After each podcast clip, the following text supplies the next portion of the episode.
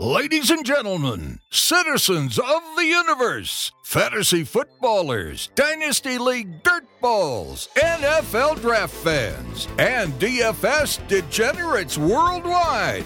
This is the Roster Watch Podcast, presented by RosterWatch.com. Roster Watch Nation, prepare for pop, flash, and sizzle. Prepare for knowledge bombs and cockamamie business. The Roster Watch crew is here to deliver the goods you can't find anywhere else. Here is your host, RosterWatch.com editor in chief, Alex Dunlap.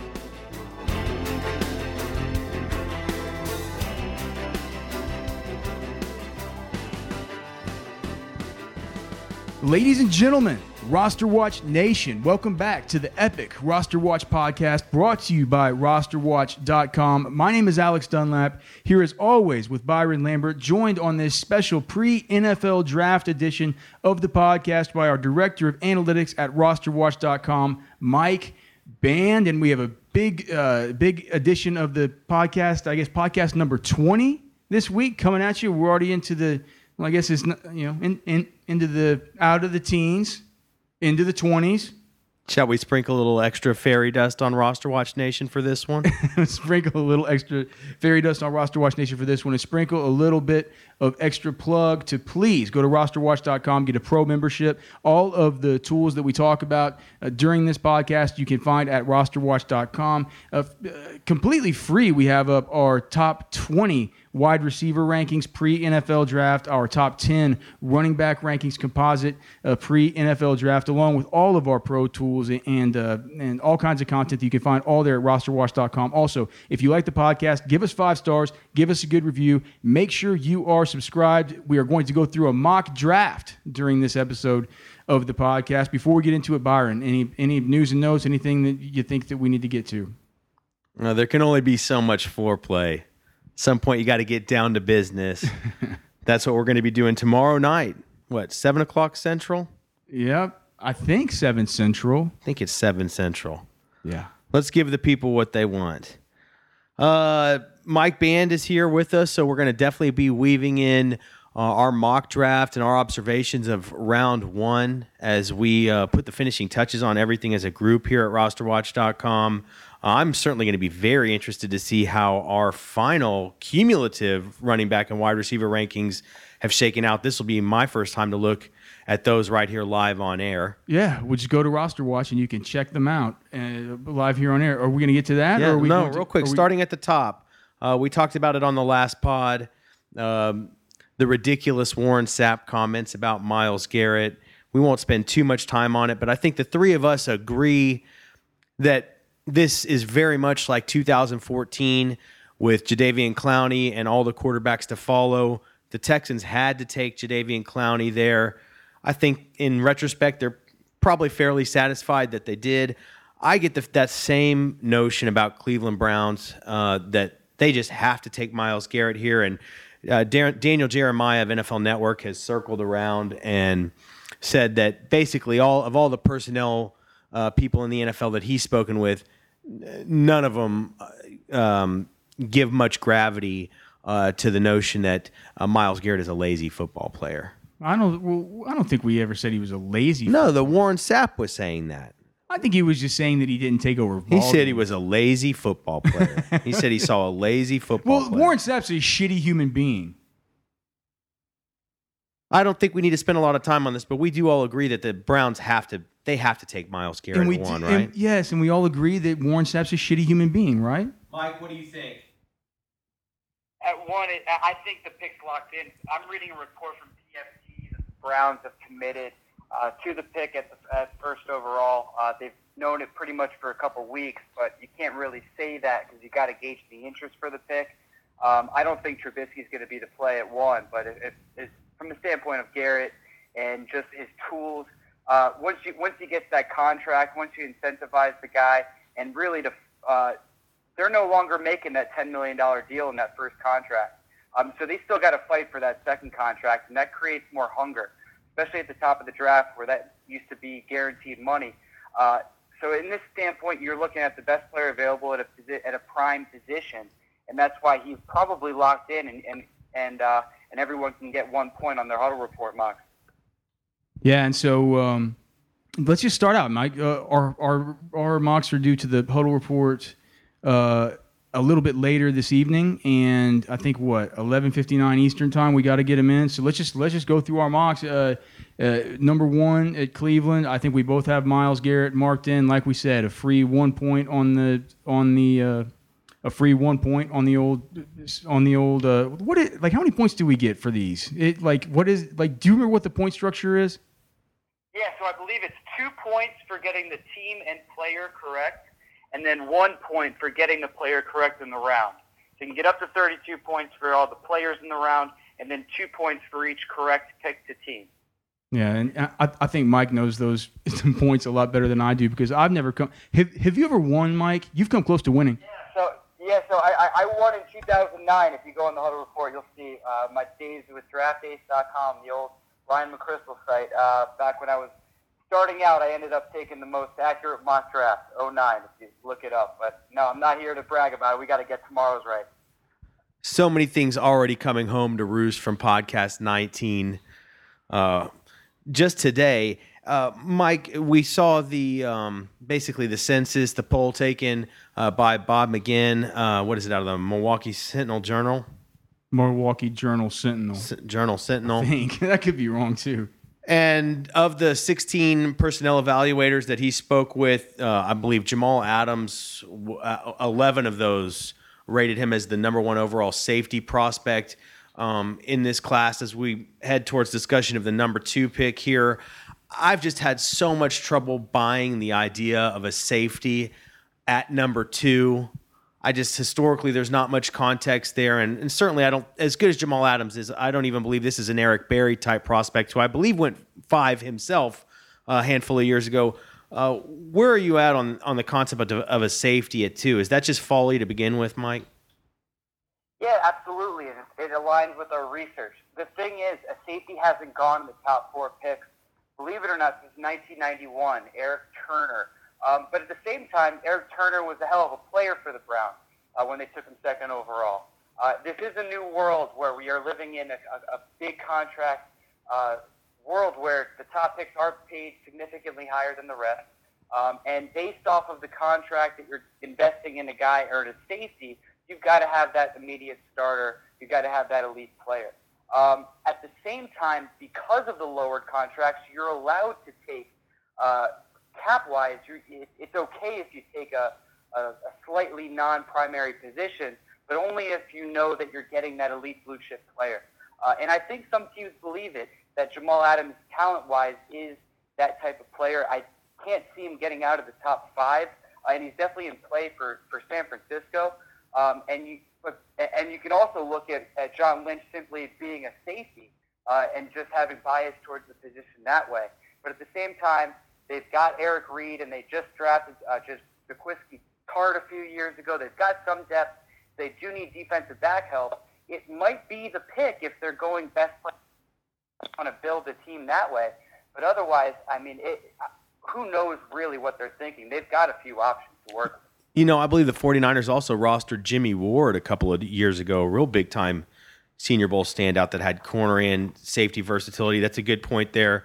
Uh, with Eric Reid. So, you know, it's hard for us to buy the notion of a safety at two.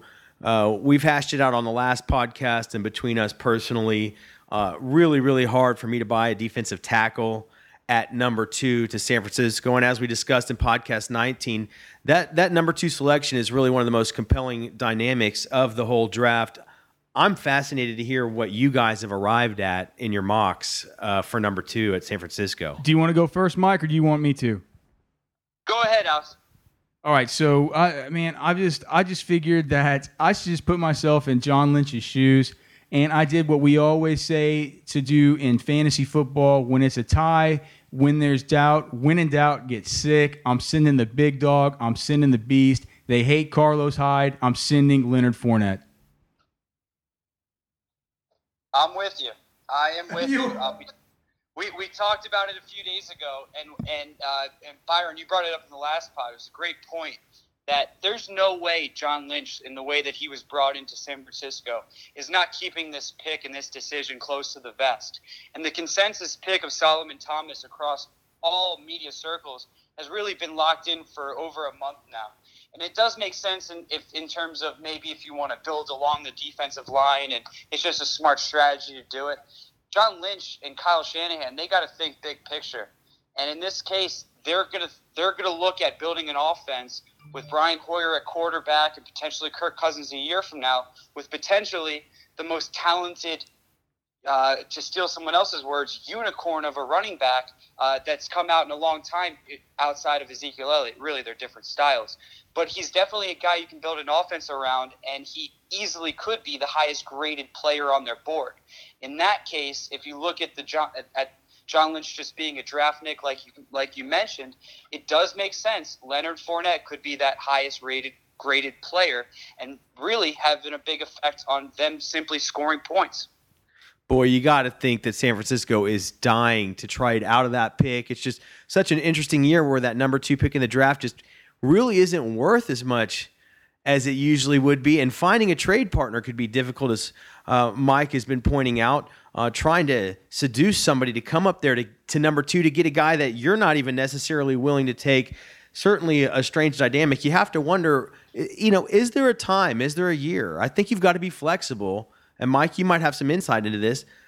You know, we've got the the, the trade values that we love to live and die by, but I mean, GMs have to recognize that this is a depressed year for value at the top as far as a movement to the number two spot. At what point do you say, hey, let's still trade out here and just get what we can um, and, and, and be willing to take a little less than historically what the market dictates you get for number two? Or are, are GMs just too scared to take anything less than what's historically been considered the proper bounty for that kind of pick? No, that absolutely happens. And a great reference point is the Oakland and Miami trade when Miami moved up from 13 to 3 uh, and it was according to the draft chart. They should have gotten a lot. They should have given up a lot more, and they moved up for Dion Jordan at the time. Oakland traded back, took DJ Hayden, and they only gave up a second round pick, while the draft chart said they should have given up a lot more. And what you're going to see is based off of the position or based off the player that they're targeting is going to dictate the market for the pick. And if you look and say that there's a first round, that there's a, a quarterback there at number two that you could trade up for, then that might even be more than what the average market value or the Jimmy Johnson chart would dictate. And if you're trading up for a non quarterback, it's going to be, say, 80 to 90% of what the market might dictate. So you might have to give up less or take less for you to move down in a draft uh, when the board looks the way it does at number two. Boy, I think they sure would like to find a way to talk Chicago, Jacksonville, New York, Cleveland, somebody into letting them just move back a few spots for a, a, little bit of additional compensation, still get a guy they want, and get out of this quarterback uh, purgatory at number two. I, I'm certainly on y'all's bandwagon though. If they stay at number two, I mean, John Lynch would. He was a draftnik first. When a doubt gets sick, it's got to be when Leonard Fournette. Gets sick, I think. I, I, honestly think it still could be a quarterback. I, I think it's got to be Fournette or one of the two quarterbacks. I think it's more likely than Solomon Thomas. That seems to be the. That seems to be the complete chalk. You so. cannot live with the expectation. Your whole franchise cannot. I know that Shanahan has gone years with poor quarterback play and you know been able to patchwork together and under certain scenarios, but you cannot make a living in the NFL banking on the fact that you're going to get Kirk Cousins to your franchise next year. You just can't. No. You can't get quarterbacks in free agency. You, these opportunities do not come by often. The only place you get him is at the top is at the top of the draft in the first round. If you're San Francisco and you can't get out of the pick, they're gonna have to look long, long, and hard. And with all the talk about Mitch Trubisky and Lynch talking him up, you wonder is it a secret Deshaun Watson? Watson? It could be. It could be. all right, so let's get back to it. Move to number three, the Chicago Bears. Uh, my pick for them. I know the whole deal with the safeties, and I know that Mike Band is big about the history uh, of the picks and everything like that. But I've just heard from too many people that Jamal Adams is way up the board. I've heard from too many people that he's the number one safety. I've heard from too many people that there are some teams that might even have him number one on their board. Safety is one of the biggest team needs for the Chicago Bears. We actually have strong safety, which Jamal Adams projects as uh, as need number four on our pro team needs tool.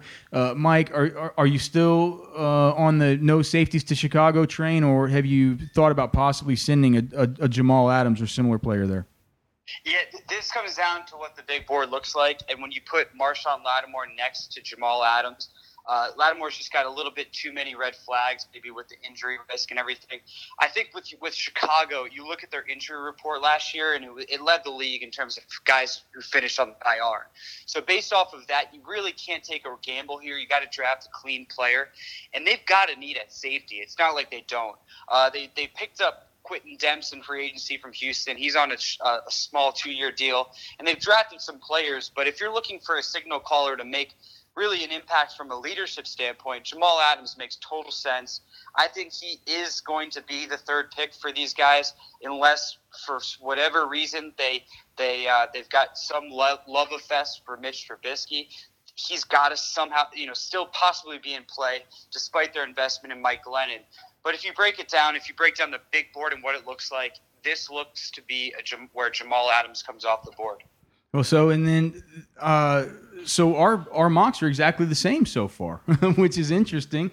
Um, let's just go ahead and move on then to pick number four, and we're gonna be we're gonna be diverging a lot from the chalk here as well because most people will have Leonard Fournette pegged to go here. We have him pegged to go a little bit earlier. How about Mike? You go first right here and and, and tell us where where you are sending uh, where or who who who who you are sending to the Jacksonville Jaguars.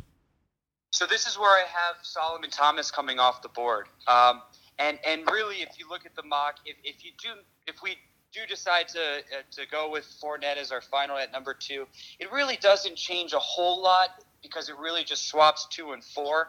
So it's not like it's a killer if you get it all wrong. But at the same time, really, if, if you look at where Jacksonville sits, they'd love to have Fournette, but at the same time, they really need pass rush help. I don't think that they trust Dante Fowler yet, especially uh, being their, their their go-to guy. They beefed up on the inside of their D line. You know, they invested in Malik Jackson. They gave uh, Calais Campbell a two-year deal with a with a bunch of money. Uh, but they really don't have a strong side defensive end. And that's something that every front needs. You can't just have one end and two in- interior guys. You got to have the complete package. And they're looking to build up that defense. Think about this way, and connecting Leonard Fournette to, to the Jaguars uh, through Tom Coughlin and his affinity for Brandon Jacobs and Fred Taylor. Let's also remember Tom Coughlin and the way he built his defenses along the defensive front. And the quote is, "You can never have too many pass rushers."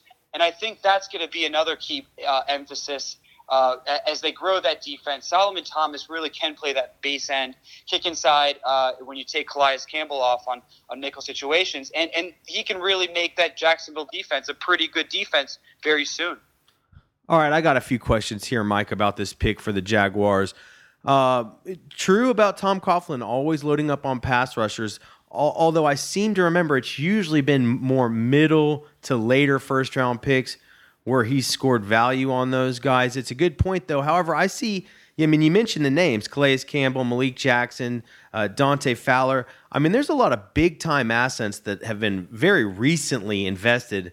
Uh, on that defensive front, especially regarding the line and and and pass rushing for the Jaguars, it's what makes me tap the brakes a little bit on uh, Solomon Thomas here. So I just see it like Mike because I see behind a Dante Fowler, all you have is a Yannick Ngakoue, and we and we love we and we love him, a friend of Roster Watch Nation. But I mean, if if it's true that you can never have enough pass rushers, Dante but, Fowler. But Solomon Thomas is not a pure pass rusher. Right. He's I, just not a pure edge. And I, I, and then and I get it. I get it that Calais Campbell is a much bigger player, but I think he's the kind of guy that's kind of a run stopper, kind of an edge guy. I mean, I'm not, I'm not at all saying they're the same, and I do believe Solomon Thomas, Dante Fowler would be a heck of a combo. I can really, really imagine going that. into the future. So I like right. the pick. It's, I'm just not sure. They've it, it's kind of the same questions about San Francisco taking top 10 guys three years in a row at the defensive line. It's, it's a little. Teams tend to start to diversify where they put some of these resources. You can only have so much money into one area. And it makes me wonder. David Caldwell spoke very, very glowingly at the combine about Christian McCaffrey. With Leonard Fournette off the board in our mocks, I wonder is McCaffrey in play here for Jacksonville? Remember Reggie Bush, was the number two pick in the draft. I think Christian McCaffrey is the second coming of Reggie Bush. And then, and and I'm going to let you answer that, Mike, and, and you, Alex, as well. And then I'd also like to know: Are we all in agreement that it's absolutely bogus, bogus that the Jaguars would even consider taking a quarterback at number four? Yeah, I'll, I'll answer that one first, and I, I just don't think so. You got to give Bortles at least a shot because really, if you think about it, Coughlin hasn't been in the building with him, you know, for from any point of that, and you can't just throw a guy to the wayside invest this fourth pick in a quarterback. Um, but that's that's not saying that they won't invest in one later in the draft and, and a guy they can they can consider. Um, but really, I, I am not buying into the quarterback at four rumors. Alex. Yeah, I mean, for me, I'm not. I don't think that for one, I haven't heard that many of those rumors. I know that we've kind of talked about it before. I mean, Byron said, are you saying that you've sort of heard well, some? I mean, they've been, yeah, it's been being floated heavily the last yeah. couple of okay, days. Okay, well, I mean, that sounds like smoke to me. I don't think they're going to take a quarterback. Like Mike said, I think that they'll take one a little bit. I think they'll take one a little bit later. I think the idea of Christian McCaffrey is intriguing. And if it were to happen tomorrow evening uh, or Thursday evening, whenever you listen to this podcast, I, you know, it, it wouldn't it would take me a little bit by surprise, I guess. The other rumors that are going around about the Jaguars that I also think make sense, given uh, the rest of this circumstantial evidence we're looking at here, is that the Jaguars would like to trade back. Now, if they're able to trade back, I'm not going to completely rule out a quarterback at that point. I think it's a little more in the picture. Um, but that that one is interesting to watch. Speaking of trading back, we now move to pick five from the Tennessee Titans. This to me has seemed like the most natural uh, trade back spot simply due to uh, Jon Robinson basically saying that he would like to trade back. And we've got a little bit of news from Jon Robinson. Adam Schefter reporting uh, that the Titans have already received multiple offers for the number five uh, pick of the first round. Things coming home to roost quickly here, Roster Watch Nation. We've told well, see, you. I didn't even know that bit before I made this mock, and, and it just seemed natural to me through our pro tools that Mike has made at rosterwatch.com. This no, number two and number five are going to be natural breaking points in this draft. I have I have the Cleveland Browns moving up and trading with the uh, trading picks with the Tennessee Titans to get Mitchell Trubisky out of North Carolina to jump up ahead of the New York Jets, who it seems like would be the you know, some bit of. We don't think that the Jets are going to take a quarterback, but you could certainly see them as a threat to take a quarterback. We also know that Maccagnan wants to trade down. If somebody were to trade up to pick six, they would probably be trading up for a quarterback. I think the Cleveland Browns just get it done right now. They get Myles Garrett, they get Mitch Trubisky. They've done a good job accumulating a ton of picks. They have the ammo to do it. Uh, Mike, how, how do you see this one going? Yeah, so that trade scenario is very certainly possible. Um, it Tennessee doesn't have a second round pick, and, and granted, they do pick again at 18. Um, I think that they're definitely getting calls for both picks at 5 and 18. But at the same time, uh, let's think about you know what Tennessee could do with that with that fifth pick if they stay there. I've got them taking Marshon Lattimore, um, and I've actually a, a, little bit of a spoiler, but I've got Cleveland trading up to the Jets pick uh, the next go around. And really, based off of Tennessee's need for an outside corner, uh, they, they just released Jason McCourty from his deal. They've they brought in Logan Ryan, but they absolutely need help in the secondary. And here's why I am most comfortable with keeping this as is. Uh, when the Patriots were uh, really in the heydays when Jon Robinson was there for uh, during his time, his his uh, their affinity and their relationship with Urban Meyer and the University of Florida was big. It led to a lot of picks. It led to a lot of trust. And I think when Urban went to Ohio State, you're going to see a lot of those guys in that tree be able to trust uh, the just the school, the coaching staff, and know what type of information they're getting. And in that case, I'm comfortable sending one of Urban Meyer's disciples to one of Belichick's disciples. And in this case, Marshon Lattimore five fits a, fits one of their two biggest needs to Tennessee. Well, let me ask Mike. I, at, at, number five, I think Jon Robinson always a trade trade ready GM. One of the reasons we admire him. But on your big board tool, that was just incredible work, by the way. I know Roster Watch Nation has really really enjoyed that. Um, it showed that the Titans had showed virtually equivalent interest in Jonathan Allen and Marshon Lattimore, and then on the team needs tool, those two team needs were right at both right at the very top is that's another reason I thought this was a natural breaking point in the draft uh, because they're going to be faced with that decision between those two players. I think they're both going to be there. Is it strictly the medicals that that uh, leave Allen out of the picture in this pick if the Titans stay put?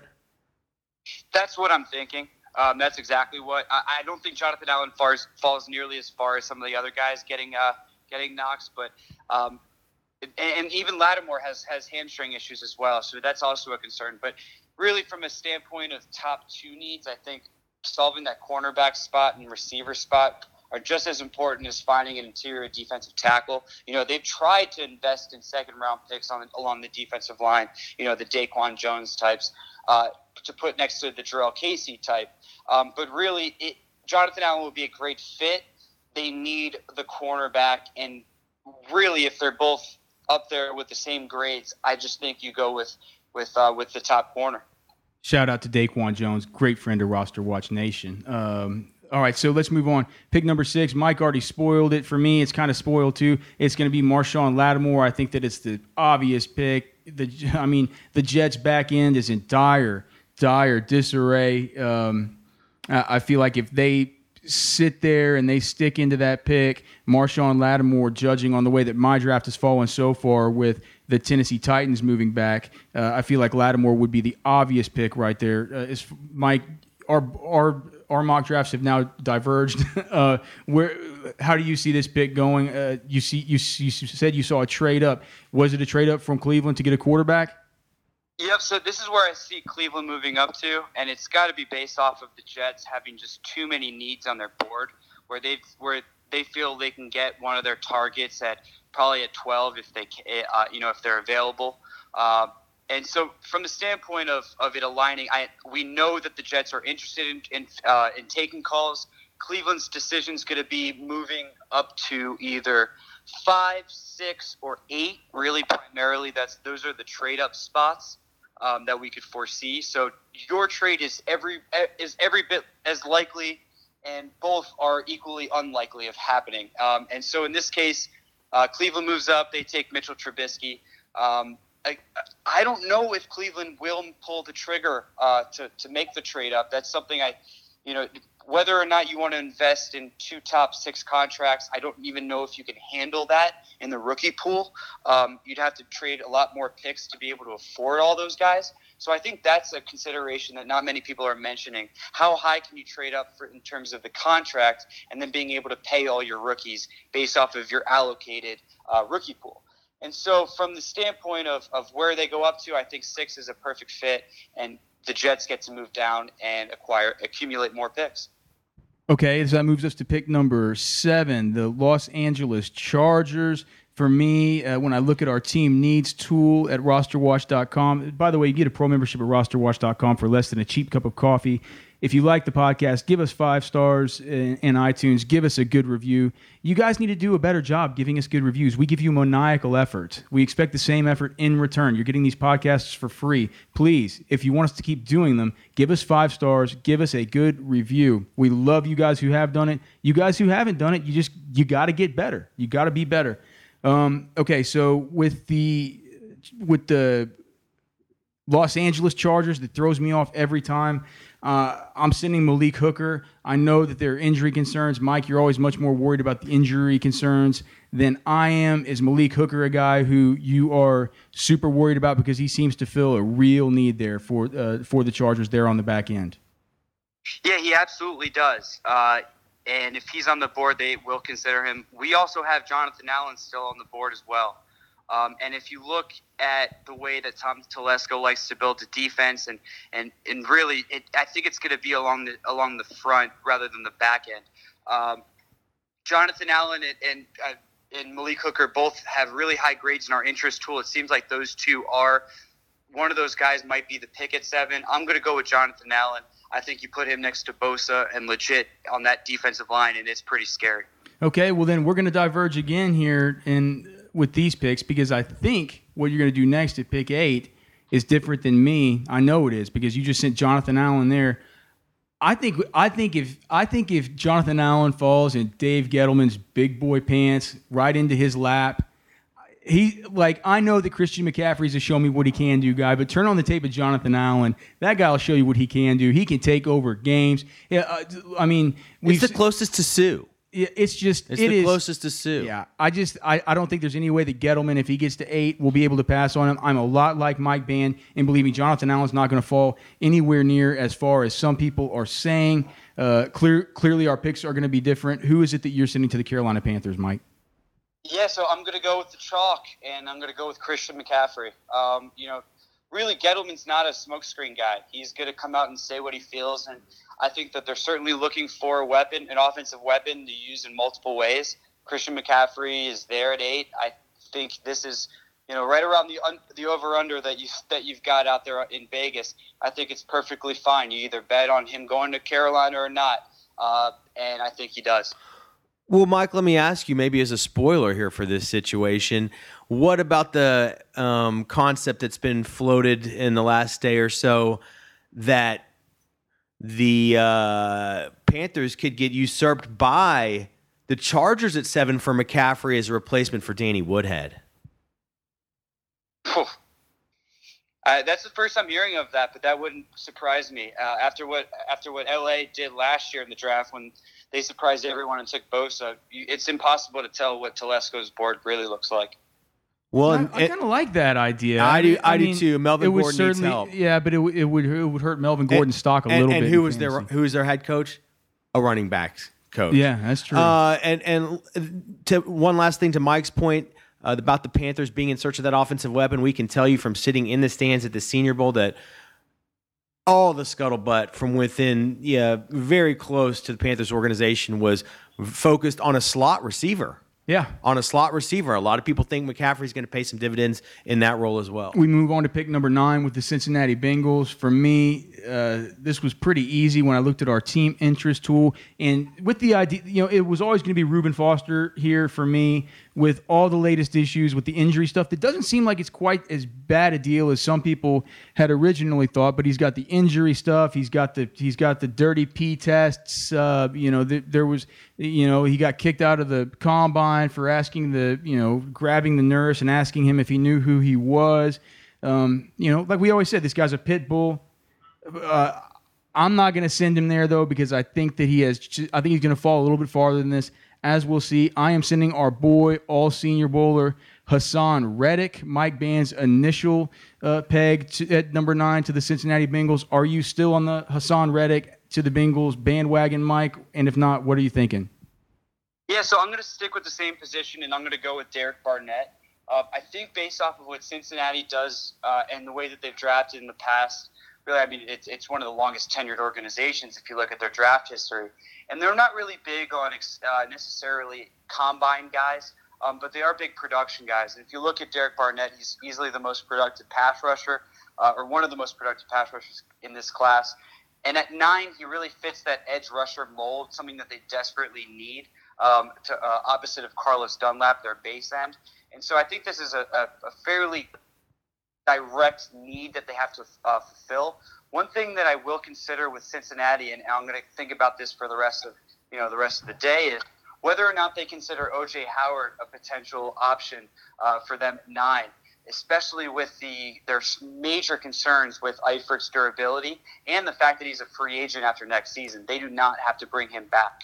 Um, and so, if you do want to keep supporting uh, Andy Dalton in the passing game, a guy you can flex out into the slot, play wide for you, is OJ Howard. And so, I do, I am going to keep Derek Barnett here, but OJ Howard at nine would not surprise me at all. Well, this is certainly the same concept that I heard floated by maniacal Bengals fans on Moving the Chains over on Channel 88. Shout Jim out to Miller Pat and Pat Kirwan. Shout out Jim Miller, our boys. Shout uh, out to yesterday because the, the feeling is is that either Eifert is going to be injured and you're going to say we're not re-signing this guy, or he's going to come out and have a big year that's going to make his market price go through the roof, and you having known everything about him, saying there's no way we're paying for that for this guy, Right. and that Howard would be the insurance policy. Mike, I floated this to Alex the other day. Uh, have you given any consideration to Cincinnati selecting a wide receiver there? It's certainly possible. Um, and, and, and let me ask you a question back. It, do you think Tyler Boyd could be their slot receiver? And if so, that would you know that would mean they could bring out in an outside guy or an inside guy. Yeah, I mean, I think Tyler Boyd. His, I mean, what did Duke Tobin tell us? His his future in Cincinnati is set at the slot at position. the slot. That's that's where they love him. So yeah, I, I mean, I think that that's a. I think that that's a. Uh, you know, Mike Williams certainly in play there. It transitions as well to pick number ten as we pick things up to try and get through this. Uh, try and get through all these. Um, Buffalo, I have them. I'm sending Mike Williams there. It's something that we've talked about a lot before. Uh, a, a, desperately needed red zone presence, uh, somebody who can go up and get the contested football. Just a great compliment to a great compliment for at least one season to Sammy Watkins, who's more of the big play threat, who's more of the uh, giant average depth of target kind of guy. Mike Williams, a player who can be a, both a possession threat, a bit of a deep threat, and most importantly, uh, uh, somebody they can target there in the red zone. Where do you have Buffalo looking here, Mike? Yeah, so uh, I'm going to go against the team interest uh, tracker, and I'm going to go with OJ Howard uh, here at 10. And really, it aligns with very much the same thinking that you said. And I think that uh, O.J. Howard would be exactly what they envisioned Charles Clay to be uh, as far as that offensive weapon. Um, and so to support the offense, support the passing game, I think you, you got to consider O.J. Howard here at 10. Do we have any idea how much higher the grade OJ Howard is than Njoku amongst the scouting community, Mike? I think it's pretty. I, I think it's a consensus. I think Njoku is one of those guys that I think a little might be uh, pri- uh, really inflated due to his off season. But if you're looking for a complete tight end, there probably hasn't been one in really a long time uh, outside of OJ Howard. We move on to pick number 11, the New Orleans Saints. I, this is where, for me, Derek Barnett goes off the board. I think he's a, a, a terrific fit for them. When I uh, look at the team needs tool, you know, edge is basically the number one need of the New Orleans Saints. Uh, Mike, I'm sure that if he wouldn't have gone off the board earlier for you there to Cincinnati, you'd probably be sending him here as well. Uh, as is, as that's not the case, uh, who are you sending to the New Orleans Saints? Yeah, so this is where I've got the same position. I've got Taco Charlton coming off the board here. Um, I've heard they really liked Taco Charlton. Uh, I, you know, they're switching to a four-three defense primarily, so you know they're looking for a base four-three end. Uh, and if Derek Barnett's off the board, I think Taco Charlton's definitely on their radar. And I'm also concerned whether or not they go corner here, but I don't think there's going to be one on the board. Looks like after the Saints, we, uh, for, for me at least, this for you is, uh, I guess this is a, this is a the Jets pick for you. This will be the Titans pick for me. This is where OJ Howard finally goes off the board. I just think that this is too far for him to fall. I think that he's probably top five, top six on some of these boards. I think that Jon Robinson is a guy who is going to take the best player available. I think that OJ Howard at this point in the draft is the best player available. I think that he's tickled that he can trade down this far and get him at pick 12 with the kind of prospect that he is. Clearly, that's not your pick. Is uh, as OJ Howard is already off the board in your mock, and also this is not even the Titans pick. This is the Jets pick. Yep. So this is where I've got Malik Hooker coming off the board, and and really this has to do with him not being able to work out this offseason uh, for anybody, and, and, you don't have the metrics. So he falls to 12. Uh, the Jets, where a lot of people have him going six to the Jets, this is where I got him going 12 to the Jets, so I can still get the credit on the huddle report. But still, no, this is this is a very reasonable fall, um, and I don't think he gets further, much further than this 12th pick, even if Cleveland were to stay put. Okay, well, uh, next we move on to the Arizona Cardinals. Um, you know, a lot of buzz around Patrick Mahomes. I mean, we've said here on the podcast, I've heard from people, you know, close to that organization, people who know uh, it, it is, it, you know, they think it's going to be Patrick Mahomes. I've heard a little buzz in the last couple days, I'm not sure if it's smoke. The guys like Mahomes, Deshaun Watson might not be going till more in the 20s. Uh, with that being said, I'm standing my ground. I think it might have been what was be, what started out a cockamamie theory here with here uh, with, with, Roster Watch Nation has become somewhat of the chalk. I'm going to go with the chalk. Patrick Mahomes, quarterback, Texas Tech, as the eventual successor for Carson Palmer out in the desert.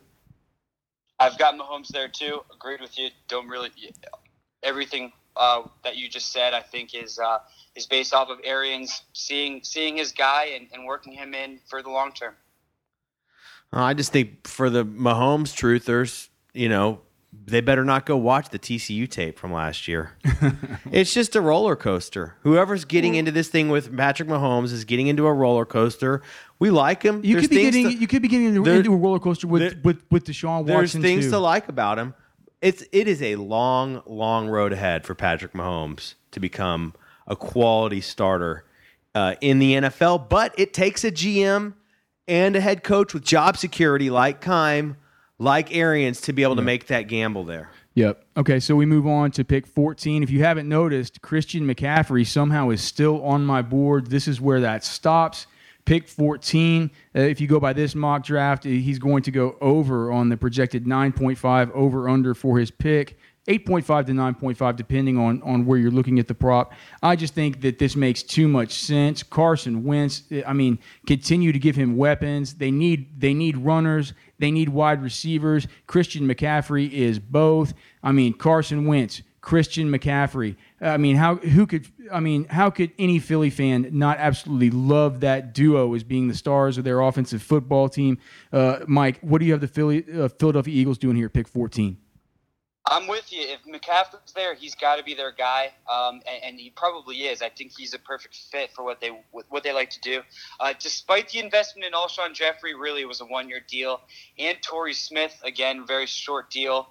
And with Jordan Matthews, a free agent next year, this is where I've got Mike Williams, the first receiver, coming off the board. Um, I really think they're doing they're going to do everything in their power to make sure that this is Carson Wentz's team and I think that they're going to build weapons, long term weapons that he can grow with and develop with. And and for the receivers they have now, they're there on a tryout basis. This is where I've got Mike Williams at 14 to the Eagles. Number 15, the Indianapolis Colts. This is where I just couldn't stand it any longer. Uh, whenever I look at the whenever I look at the team needs, the Indianapolis Colts have a uh, have a need at edge, offensive tackle, corner, and inside linebacker. I feel like the best inside linebacker in the entire draft is still sitting on the board. You cannot say that about the top two of any other. I guess you can say that about an offensive tackle. No offensive tackles have gone off the board yet. I don't see any of the offensive tackles going off the board, as we'll see until uh, around pick 20 or so with the Denver Broncos. The best uh, inside linebacker is there. I say red flags be damned. Chris Ballard's going to get sick. I have Reuben Foster, the pit bull, going to Indy. Uh, I think that if, if he can keep his head on straight, he can be a 10 year starter for those guys. Mike, do you think that's completely ridiculous? I know that you think Reuben Foster is going to fall a good bit farther than that, or, or at least you did last time we spoke.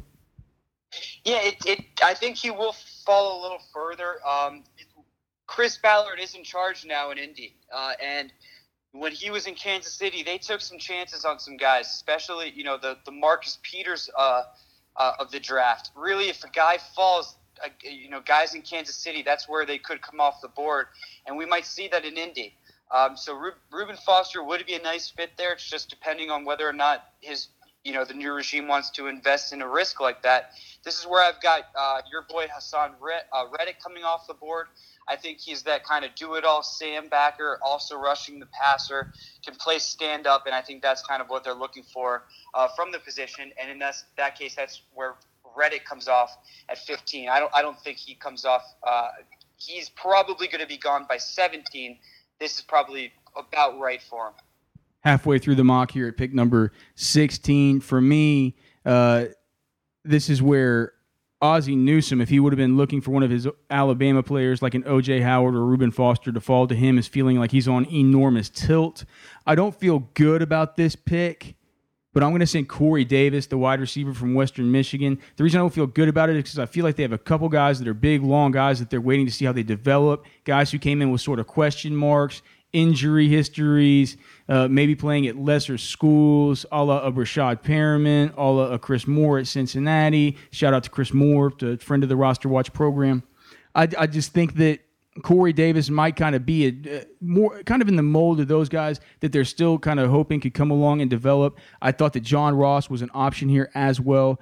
Ultimately, I sent Corey Davis of Western Michigan to the Ravens. Give uh, give Joe Flacco another receiving weapon in that depleted arsenal. Uh, how are you looking here at this at this pick, Mike?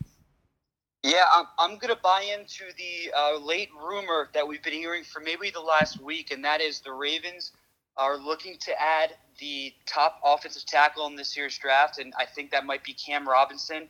He's a plug and play right tackle. Uh, they really don't have anyone on roster currently. I believe it's James Hurst penciled in at right tackle after they lost uh, uh, Wagner. Uh, and so this is where Cam Robinson, your Alabama guy, where Ozzie can still be put on tilt with the guys available. He goes. Cam Robinson goes uh, 16 to the Ravens. Uh, Speaking of enormous tilt, is halfway through the first round a, a good time for me to stop and say that I am currently being disgusted by the trash man, and he's not even here in our presence right now. What did he do? I'm perusing our finalized wide receiver rankings, and I guess I shouldn't be shocked like this, but just just on tilt. He has Isaiah Zay Jones ranked as his number one overall wide receiver in this draft. Trash man loves Zay Jones. You know, and it's fine. We all love him. It's fine. But number one feels like it was p- meant to put you on tilt. Yeah, it's meant to put you on tilt for sure. Let's move on. Uh, we're now at pick pick 17, Washington Redskins. This is where I throw my first curveball. I'm sending Joe Mixon of the Oklahoma Sooners to the Washington Redskins. I just think that, you know, Mike Band will have a different opinion than me. I think that Dan Snyder is going to have a lot to say about this pick. I think there's a huge running back need. I think that what Mixon could bring to that offense would be simply disgusting. And I think that Snyder's also a guy that doesn't give a damn about public perception. And he's a guy who doesn't care about taking a PR hit. We we've seen him take them over and over and over again uh, with different things pertaining to the team name and how he's dealt with all of that. You know, and so I think that Joe Mixon, I think he's going to go in the first round. I think if he doesn't go here, he might go to the Detroit Lions. But I had a lot of trouble pegging what I was going to do with the Washington Redskins. I said, "What the hell? Let's let's take a stab here. Uh, let's see if it could be Joe Mixon." Mike, Yeah, I, I don't think anybody has any idea what route the Redskins will go. I think they're probably hoping a guy like Haason Reddick would be available here. Uh, I know they were interested in an edge rusher or a front seven type of player.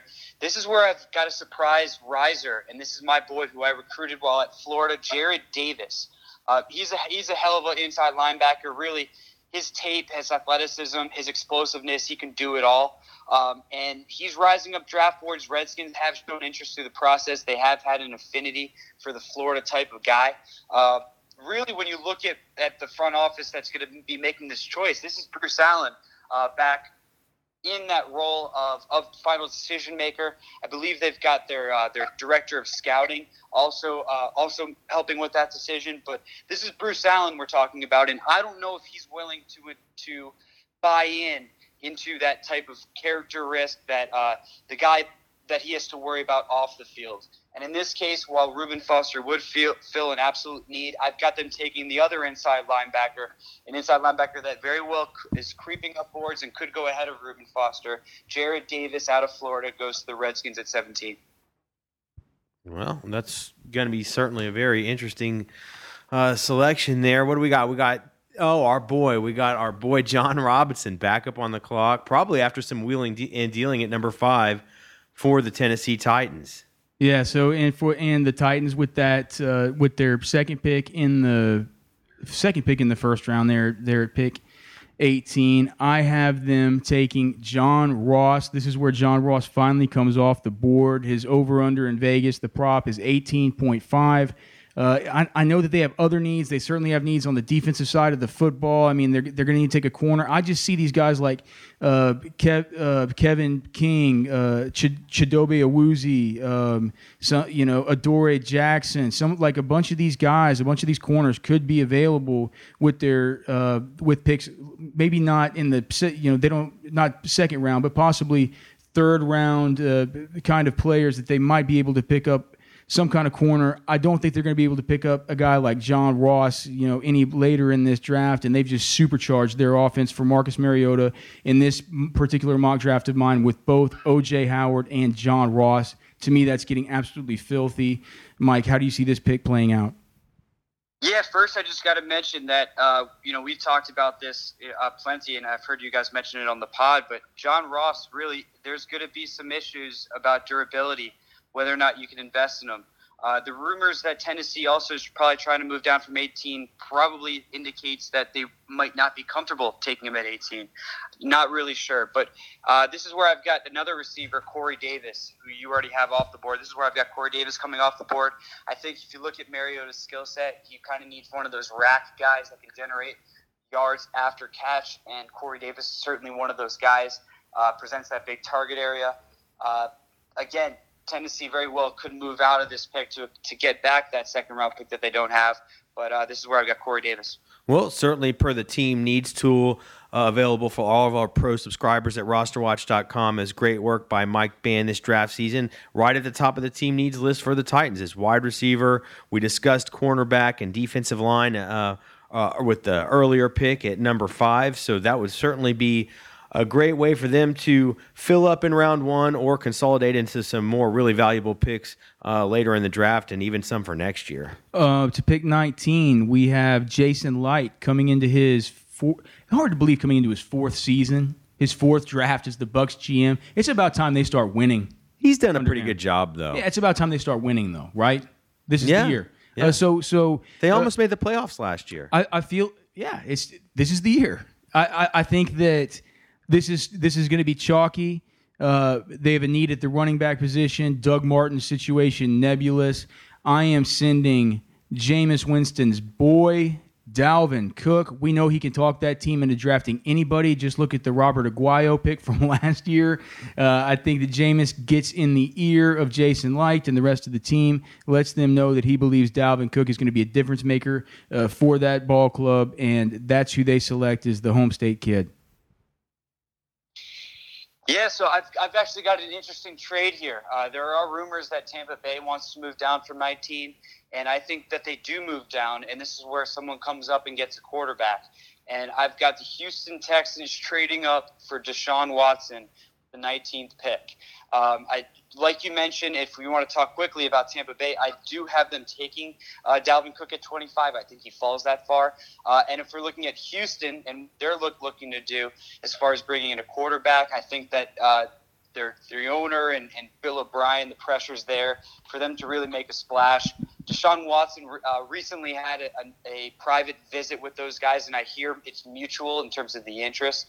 Um, and this is so they end up moving up six spots to get their guy, Deshaun Watson. Well, this raises a question for me, uh, something that we've emphasized over the last, I'd say, month uh, of lead up to the draft is that just simply by default, it's going to look much worse on paper than it really is. You're going to there's you're going to have really good running backs ranked as your number seven, eight, nine, maybe even tenth running back this year, and, and that's no knock on them. These are uh, guys that we like. So this raises the question for me as I'm looking at our finalized running back rankings. I see Alex that you actually moved Samaje Perine above Dalvin Cook in your personal rankings. You know, that's scary territory to have Cook as your sixth running back of the class. But as we said, you're really not left with any choice, and that's not an indictment of him. That just no, means there's seven, eight guys we really, really like there. So I'm curious. You have Perine ranked higher, but you had Cook coming off the board first. Yeah, I mean, this isn't about what I what I would pick. This is about this is about what I think is going to happen. Well, there's actually been some talk about Perine to Tampa Bay as as well, but that oh, would be in there? a later round. Yeah, I, yeah, I don't. It's know. interesting. I, I, I it's think, interesting, and I think that I think that it makes, you know, I think that it makes sense. I think the Florida State connection makes sense. I think all the buzz makes sense. I think that those two guys are different kinds of runners to where it's you know they. Well, Jameis should know everything that the Bucks brass wants to know about Dalvin Cook, and he's going to tell him that it, hey, look, I, he didn't do any uh, he didn't do any of this stuff with the guns or with the little dogs, and I didn't do anything with the crab legs, and like we're going to be fine with this. So, all right, let's move on now to pick number twenty. I have this being an offensive tackle. I know that Mike, I believe you already have Cam Robinson off the board. I'm not going Cam. Uh, I'm, I'm, not going Cam Robinson here. I'm going with Garett Bolles. Our team interest, uh, the offensive tackle from Utah. Our team interest tool shows a lot of interest from him. Obviously, tackle is a big need. I got to I, I got to spend a good bit of time watching uh, Ramczyk Robinson and Garett Bolles. And I'm not sure I think the Garett Bolles is the best prospect of them all, but I do think he's the one with the highest upside as a future cornerstone left tackle in the National Football League. You know that that's what John Elway is looking for. He's uh, Bolles is sort of from uh, there in that part of the world, has a really interesting story coming up that uh, I, I, think that uh, he would sell to the fan base that they could possibly like. Mike, uh, what do you have Denver doing here at pick number 20? Yeah, so uh, with the new staff, I've actually got them going a, another route other than offensive tackle. I know offensive tackle is really the chalk here, uh, but I've got them taking the tight end David Njoku uh, from Miami, and it has a lot to do with some of the press conferences I was listening to from uh, from Elway and some and some of the offensive coaches was really they're looking to add some playmaking ability to the to that team, whether it's a guy that can take it to the house or, or whatever it might be. And from the standpoint of get of supporting this tight this quarterback battle that you've got going on between Lynch and, and Siemian, I think it's going to be adding weapons in terms of uh, supporting those guys. Um, and if they look go to that quick passing game, like you know the, the uh, that they're known to play, really that that puts less emphasis on on uh, on a strong left tackle. Uh, I think they're going to give Donald Stephenson one more try, and in this case, David Njoku adds that weapon that they can flex out wide and support the passing game. Then we move on to pick number 21. That is the Detroit Lions. This is where I have Taco Charlton going off the board a whole, I guess, 10 whole picks after you do. Uh, clearly, that's not going to be your pick, and you probably don't see him lasting on the board that long. I've just read a lot of reports recently that he could possibly be a guy who falls a little bit uh, com- compared to what some people think. Obviously, all that goes out the window if a team like the Saints really does love him. But you know, with the Detroit Lions, they're gonna they're gonna want to keep continue uh, building that pass rush. Uh, what do you see the Lions doing here at pick 21, Mike? Yeah, that's certainly an option. I know that if Taco's on the board, he he very well might be the pick. In a lot of earlier versions, I had this. You guys are going to love this because I haven't told you about it, but this is where I've got Reuben Foster coming off the board. Uh, and this is where Bob Quinn it, he he takes the chance. He goes with the Belichick uh, uh, decision and sees him at 21 and says, "I can potentially get a cornerstone piece on my defense." And so Reuben Foster, this is where his slide ends at 21. I do believe he will go in the first round. I think that some of the other guys that might be following actually do get out of the first round. Reuben Foster doesn't. I think he goes 21 to the Lions. Oh, that's an interesting pick, Mike, because as we all know, it appeared there for a handful of years that the Lions were set for the future at that linebacker position, but that has certainly deteriorated over the last couple of years and would be a real opportunity uh, for Detroit to uh, get a top five player in this draft, get value on him uh, late in round one. Uh, we move on to the Miami Dolphins at number 22. Uh, per the team needs tool, the Miami Dolphins, we have uh, their top priorities for the roster at cornerback, edge rusher, uh, weak side linebacker. so I'd be interested to see what you guys came up with, what you think old Adam Gase, one of our favorite young head coaches in the whole league, is going to do. Mike Band, go first. Yeah, I've got Charles Harris, the edge pass rusher, coming off the board here. Um, this is connecting it to Armando Salguero's uh, uh, inkling that they're going to go with an edge pass rusher. Um, I think that they, you know, they're going to consider a guy like Taco Charlton if he's there, a guy like Derek Barnett if he were to fall that far. Charles Harris, the uh, kid out of uh, Missouri, as an edge rusher, really in it, with their aging core, that's that's where I've got Miami going at 22. Um, I, I don't I don't have Charles Harris going there. I think that that's a good pick though, and I think that might be what it is. Now that I kind of think about it, I do I am staying with edge rusher though. This for me is going to be where Takk McKinley comes off the board. I know some people think that he's another guy who will fall, but I think that you know that this is you know the edge. I think edge rusher right here for these kind of couple picks, and then uh, through the end of the end of the first round, I think we're going to see a couple of these guys come off. I think it's going to be the order, getting the order right, that's going to be important. Um, do you want to move on to number 23? Our good friend Rick Spielman of the Minnesota Vikings. Uh, is that who's next? No, I think number oh, the New York Giants is the New York Giants, and for and for that, if I look at our team needs tool, let me see if I can pull it up. But I believe that one of their biggest needs is identified by our tool is defensive tackle, and it's actually the number one need. Malik McDowell is still on the board. I know people think he's a lazy, sloppy, fat ass. Uh, with that being said, I, one team is going to take the chance on him and say that our coaching staff can get the flat. Like if you put on just Malik McDowell highlights, you will say this, is probably one of the better defensive tackle prospects I've ever seen. Whenever you watch the whole games, you see that there could be motor issues. Uh, with that being said, uh, Jerry Reese keeps on beefing up the defensive side of the football there for the Giants, continues to build that into one of the strengths of the football team.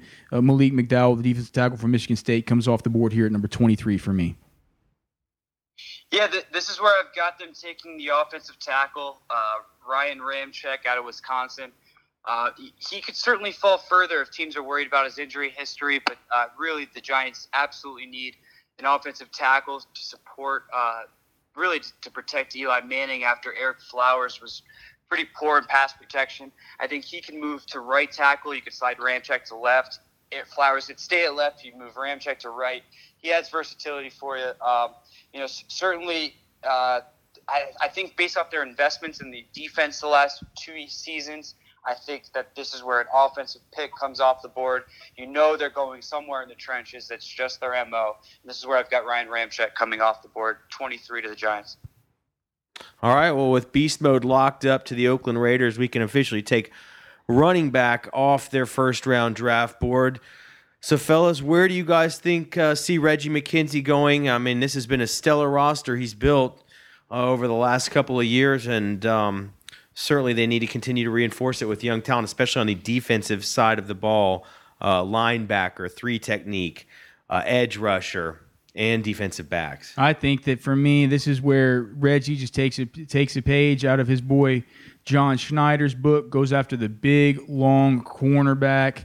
I think this in uh, Pac Pac 12 part of the world. I think this is where Kevin King, the cornerback from Washington, comes off the board. He has he has length for days. Corner is a big need for those guys. The the Raiders have not had good luck in the first round with these players, but here picking uh, at the end of the first round, I, th- I, think a player with that with that sort of size, that sort of phys- physicality, and that sort of range is somebody who could really help out on the back end, and also just I mean you play you play in the AFC West against the Demaryius Thomases of the world. You need these guys who are who are big and long who can fight these guys off and, and press. Uh, Mike, who do you have going to the Oakland Raiders at pick 24? I also have Kevin King going 24 to the Raiders. So if you look at their cornerback, uh, their depth chart right now, this is the type of corner they covet. They've got David Amerson, Sean Smith, and T.J. Carrie, uh, both all all very similar in body type. Uh, Kevin King plays that role. I don't know uh, whether or not Amerson and TJ Carrie are on the team beyond next season. And in this case, Kevin King fills a pretty good uh, future need uh, in the secondary. Oh, I think Mike hit the nail on the head there.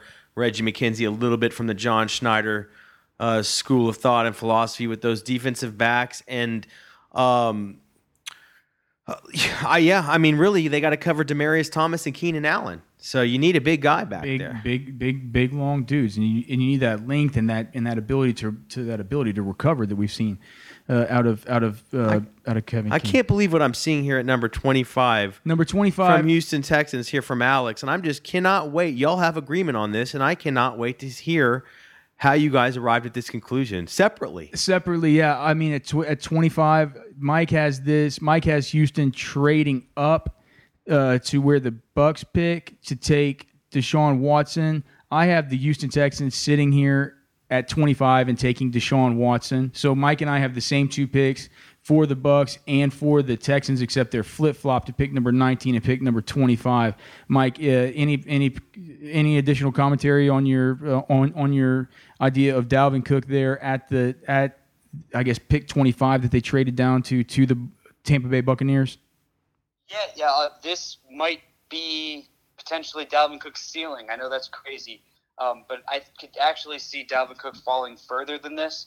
Uh, one thing to note with Dalvin Cook uh, was I read in a report that a Raiders source, when they made the decision on Marshawn Lynch, they were making that decision with the assumption that Dalvin Cook would be there at 24. And so that's why I've, I've got this trade calculated uh, where Tampa Bay looks to move out, Houston looks to move up for their quarterback. And so Dalvin Cook could go here. Uh, and he would be a nice fit in Tampa Bay. All it does take is one team to like him. Um, and so, really, I'm with you as far as what the teams are going to do and who they covet. It's just a matter of what spot they do it at. I'm just having a hard time envisioning Deshaun Watson in Houston with Bill O'Brien the same way I was having a hard time envisioning Adrian Peterson in Green Bay after he went on that visit to the Packers. Just something, it creates some cognitive di- dissonance in my head. I have a hard time reconciling it. And I wonder, do these, does it all align? Where, what gives you guys the idea that he fits with the Bill O'Brien? I just think I think that they need a quarterback. I think he's a quarterback that they that they clearly I mean they've they've shown interest in if you look at the interest tracker. I think that all these guys are going to be moldable pieces of clay that none of them are going to be completely ready the first day that they step in the building. I think there are things that Bill O'Brien looks for in a quarterback that are going to be impossible for me to uh, decipher or understand as somebody that's not a quarterback whisperer and just a complete offensive genius with the way that I run my system and the way that I handle my philosophies. I think Deshaun Watson I, I, think he's a winner. I think he looked like he was one of the best quarterbacks at the combine. But it was between him and Mitchell Trubisky. I I think Deshaun Watson and Mitch Trubisky are basically a one A and a one B as far as the top talents at quarterback in this entire draft. We always say you got to reach up to get them. It's not like you every single year you can just hand make the one that's perfect for you or the one that you think is just like everything about him is just right and just perfect. And eh, I mean he he goes with your scheme like peanut butter and well, it's jelly. just it's Tom Savage, it's Christian Hackenberg, it was Osweiler. You always hear about Brady with O'Brien. It just seems like it would be a little bit of an outlier, but I will give you this: the Texans may need a starter at quarterback this year. Yep. and I don't think anybody else on the board is even potentially capable of that. Agreed. All right, so let's move on. Pick, speaking of John Schneider, pick number 26 to the Seattle Seahawks. This is where I have Cam Robinson coming off the board. I think it could be Cam Robinson or it could be Ramczyk from Wisconsin. I went with Cam Robinson just because when you look at him, man, this is a guy that held down Myles. Like th- this is a guy that held Myles Garrett in complete check during college. Myles Garrett clearly going to be the number one pick in this draft. Um, I think he's a guy who can maybe be a plug and play right tackle right from the start. He does not have the feet of a Garett Bolles, but he certainly has uh, every bit of the motor, certainly has probably more power and strength to his game. Uh, but, Mike, do you see the Seattle Seahawks addressing offensive line, or do you, or, or do you see him going somewhere else? Yeah, that's exactly what I the route they have them. I have them going. I have them taking Garett Bolles. Um, this is one of the few picks that I've had locked in uh, really since my first original one, uh, going through all the scenarios back in March.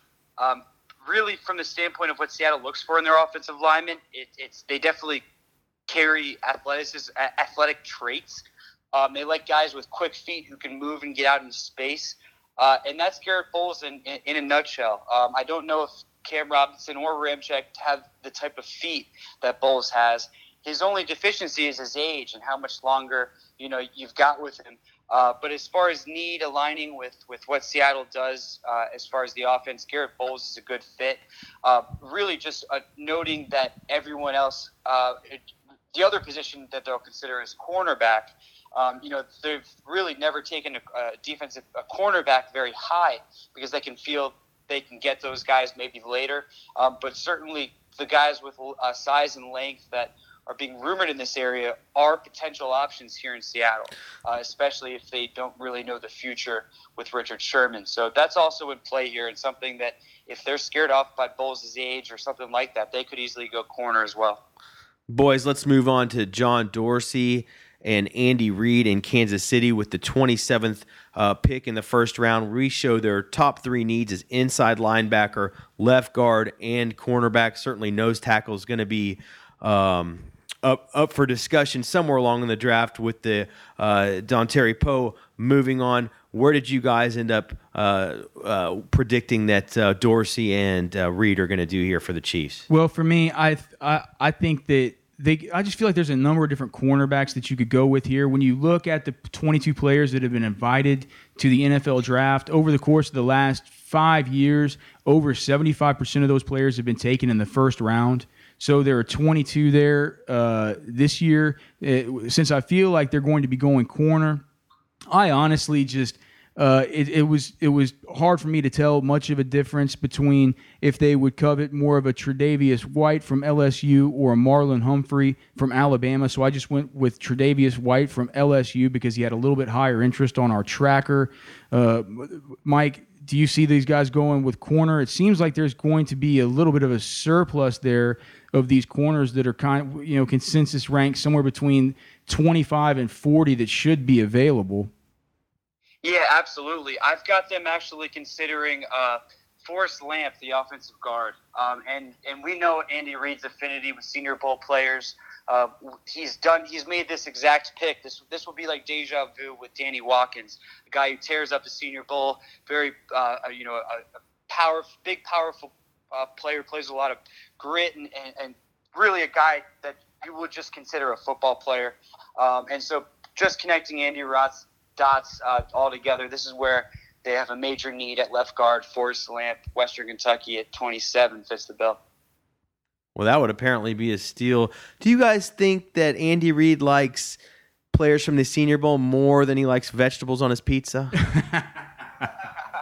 I think that, uh, yeah, yeah, I, yeah, I, I do. Even after the whole Eric Fisher debacle. All right, let's get on with it. Let's give the people what they want. Let's give the trash man what he wants. The only pick of the first round that he remotely cares about, and you can mark it down. He will be turning this podcast off as soon as we give this pick, and that's his sweetest, most golden Dallas Cowboys with pick number 28. We show their top needs as cornerback, edge rusher, strong safety, and right tackle. Boys, uh, where do you guys show the Jones is going with this one? Mike Band, go first.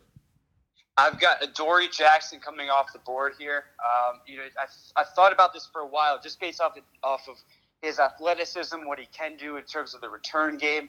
Uh, really, it's a good fit. I think he might even go higher than this. Um, but Adoree Jackson, perfect fit. I like you guys said. I think you guys have a, a closer beat to Dallas, but I think they are going to go uh, with a cornerback at this pick. And really, there's going to be four or five guys who are in talks here. I think it's uh, I think it's Adoree Jackson. Well, th- just quickly, that's a good point. They passed on Jalen Ramsey. They tr- passed on Joey Bosa last year in the first round for Zeke Elliott. Those are two still very pressing needs. You would hope that they come back and address those things early and often this year. And, and what I have them addressing is this is this is too probably too far from what we're hearing with all the buzz about Charles Harris coming. When you hear this much buzz about these guys coming into the week, and they haven't been guys who've been consensus kind of top 15, top 20 guys. I think Charles Harris is probably going to go earlier than this, but uh, this is where I have him going in the mock. This is simply too far to fall, and I feel like he's a better edge rusher than any of the cornerbacks uh, left available on the board are. So uh, Charles Harris comes off the board, the defensive end out of Missouri. We move on to number 29, Ted Thompson. Uh, walking around like a bit of a zombie, In a wondering what the hell's catatonic state. Uh, I, for me, right here, we know that cornerback is one. of- Let me look at the team needs tool. Where do we have corner on the on as far as the Green Bay team Packers, their number one need is cornerback, and then of course they've got to do some work on the offensive line after uh, what happened in, in free agency. Marlon Humphrey from Alabama, get him back there with Ha Ha Clinton Dix. Uh, turn this into a roll tide uh, defensive backfield there for the Green Bay Packers. I have Marlon Humphrey, the cornerback from Alabama, coming off right now. Mike? I love that pick, and I, I might change it to that. I've- I've had him there before. It, I think they're either going to go cornerback. I've got them considering T.J. Watt. Um, I've heard some rumblings that they really like him as a potential edge rusher they can develop, and really that's a position that they have pri- prioritized in the past. Um, and then the other cornerback is Tre'Davious White. So between Tre'Davious White uh, and uh, and really uh, uh, T.J. Watt, I don't think can, that they can go wrong. I've got T.J. Watt there for now. It's number 29. We move on to pick 30, Pittsburgh Steelers. Again, with Alex Dunlap, Byron Lambert, and joined by Mike Band uh, here on the uh, here on the hotline. I guess we call it. Um, number 30, Pittsburgh Steelers. To me, this is gonna. I mean, I know there's the P test, and I know that you know people say that Jabril Peppers is going to fall. I just can't get over how much Kevin Colbert has talked about how much he loves the guy, what a freak he thinks he is. The, the team has needs at different at different positions that this kind of player could possibly play. I have Jabril Peppers, uh, the safety slash defensive weapon uh, from Michigan, coming off the board here at pick 30. I'm not sure how popular that's going to be with Steelers fans who seem to think uh, that he's not worth uh, taking there that high. Mike, you don't have Jabril Peppers going to the Steelers, do you? So I, I, I did before the diluted sample. I know that they had interest, or I don't know that, but there was plenty of reports that that said uh, that stated such. I've got them taking an edge pass rusher here, and, and it's it really messing around with the end of the first round. I mean, it, it's very fluid. So I've got T.J. Watt or uh, Takk McKinley coming off the board here, um, and then really an interesting uh, sleeper if he's on the board here is if he does fall, David Njoku. Uh, if he doesn't go 20 in, in my current mock, um, this could also be a spot for him to help support Roethlisberger and company. But this is where I've got T.J. Watt or Takk McKinley. I really haven't uh, uh, came up with my final decision yet. And if if Green Bay were to go uh, your route and take uh, Marlon Humphrey or Davis White, um, that would make this definitely more of, uh, of a likelihood. So, um, I at the in the end, I'm probably going to go with T.J. Watt based off of what they do and what they need desperately. Um, James Harrison cannot be their only or their best pass rusher for much longer. And really, it's, it's all about grit in Pittsburgh, and that's what this guy does. Mike, my daughter and my wife have showed up. They're standing at the door. My daughter's crying to see Daddy. Let's get through these last two for the Atlanta Falcons. I'm sending Forrest Lamp, uh, who, who you had coming off the board earlier, to the New Orleans Saints. I'm sending Chidobe Awuzie, the corner, the corner from Colorado. That's just a big, athletic, versatile kid. Uh, he's one of the guys who's invited to the who's invited to the NFL draft. Like I said, those guys usually get drafted in the first round. I think he could be a surprise right there at the end. Who are your last two picks before we get out of here? Yep, I've got Atlanta taking Takk McKinley, and I've got uh, the New Orleans Saints taking Marlon Humphrey or Tre'Davious White, depending on the board ahead of them. It has been Byron Lambert. It has been Alex Dunlap. It has been Mike Band. This has been episode 20 of the Roster Watch podcast. You guys give us a five star rating in iTunes. Give us a good review. Subscribe to the podcast. Subscribe to a pro membership at rosterwatch.com. And damn it, Enjoy the NFL draft. We've worked hard for this day to come. For Byron Lambert, for Mike Band, I am Alex Dunlap. This is the Roster Watch Podcast. We will see you next time.